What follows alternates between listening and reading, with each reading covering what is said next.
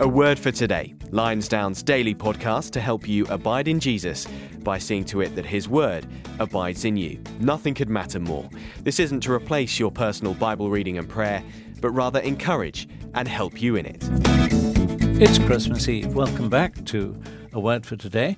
And to what we're trying to do, and I can't think of anything better to be doing on Christmas Eve, which is to find out the true meaning of Christmas. We've seen so far that uh, Jesus, who was uh, who came to this earth as God in the flesh, the eternal Son of God, the uh, co-eternal member of the Trinity, the second member of the Trinity, who is in his very nature God, who has always existed, took up human flesh at Christmas time, and he did it according to Matthew's Gospel and actually to the whole Bible to save his people from their sins. And so, to understand uh, the true meaning of Christmas, we've got to get to the bottom of what it means to save people from their sins. And what we saw yesterday, as uh, and actually the day before, as we looked at the nature of sin, we saw that sin is rejecting the Creator and going after the creation. What a uh, uh mistaken view we have of sin today. Sin is bigger than we could possibly think. It is the inherited condition of every single natural human being because of the fall in Genesis 3. We are all descended from Eve. We are all born outside the Garden of Eden, out of fellowship with God.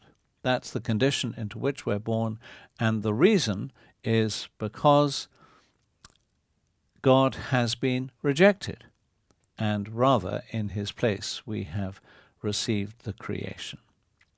Uh, yesterday we saw that uh, uh, Romans 1 in verses 16 to 25 uh, set this out, um, and now we're going to see in those final verses of Romans 1 the effects of this sin. It describes the corruption that is endemic in our world today. And actually, if we're honest, in our hearts. So, Romans 1, verse 26. For this reason, and that's referring back to the fall of man when they exchanged the truth about God for a lie, that's in verse 25, that's uh, a summary of what happened in uh, Genesis chapter 3.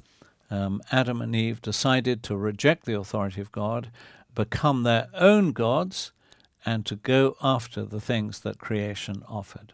Verse 26 again. For this reason, God gave them up to dishonorable passions.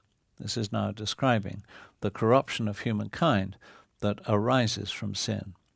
For their women exchanged natural relations for those that are contrary to nature, and the men likewise gave up natural relations with women and were consumed with passion for one another, men committing shameless acts with men and receiving in themselves the due penalty for their error.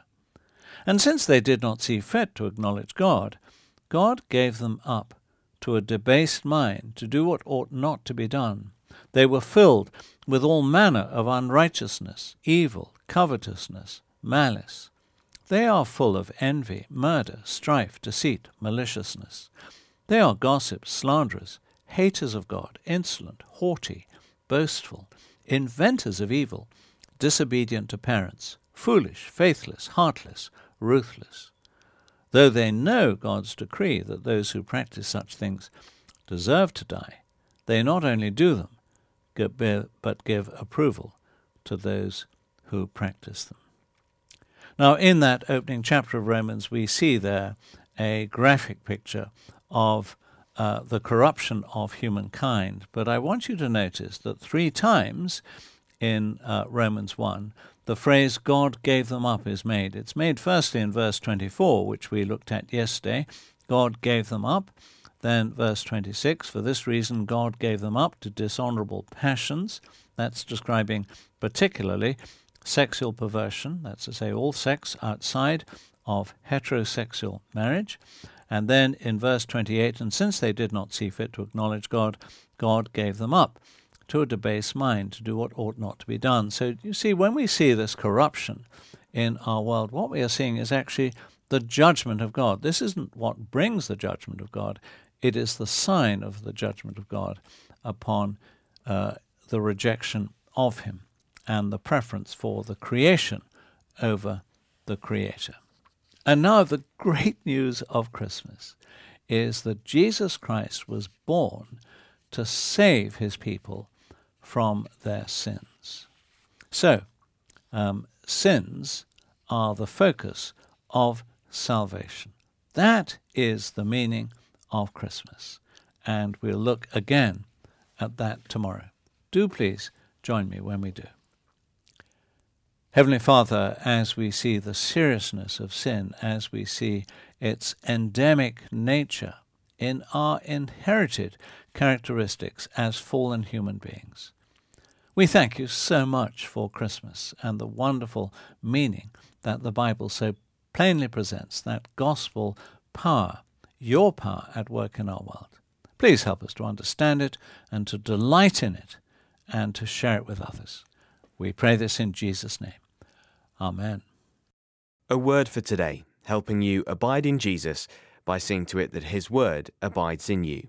This podcast was brought to you by Lionsdown at lionsdown.org.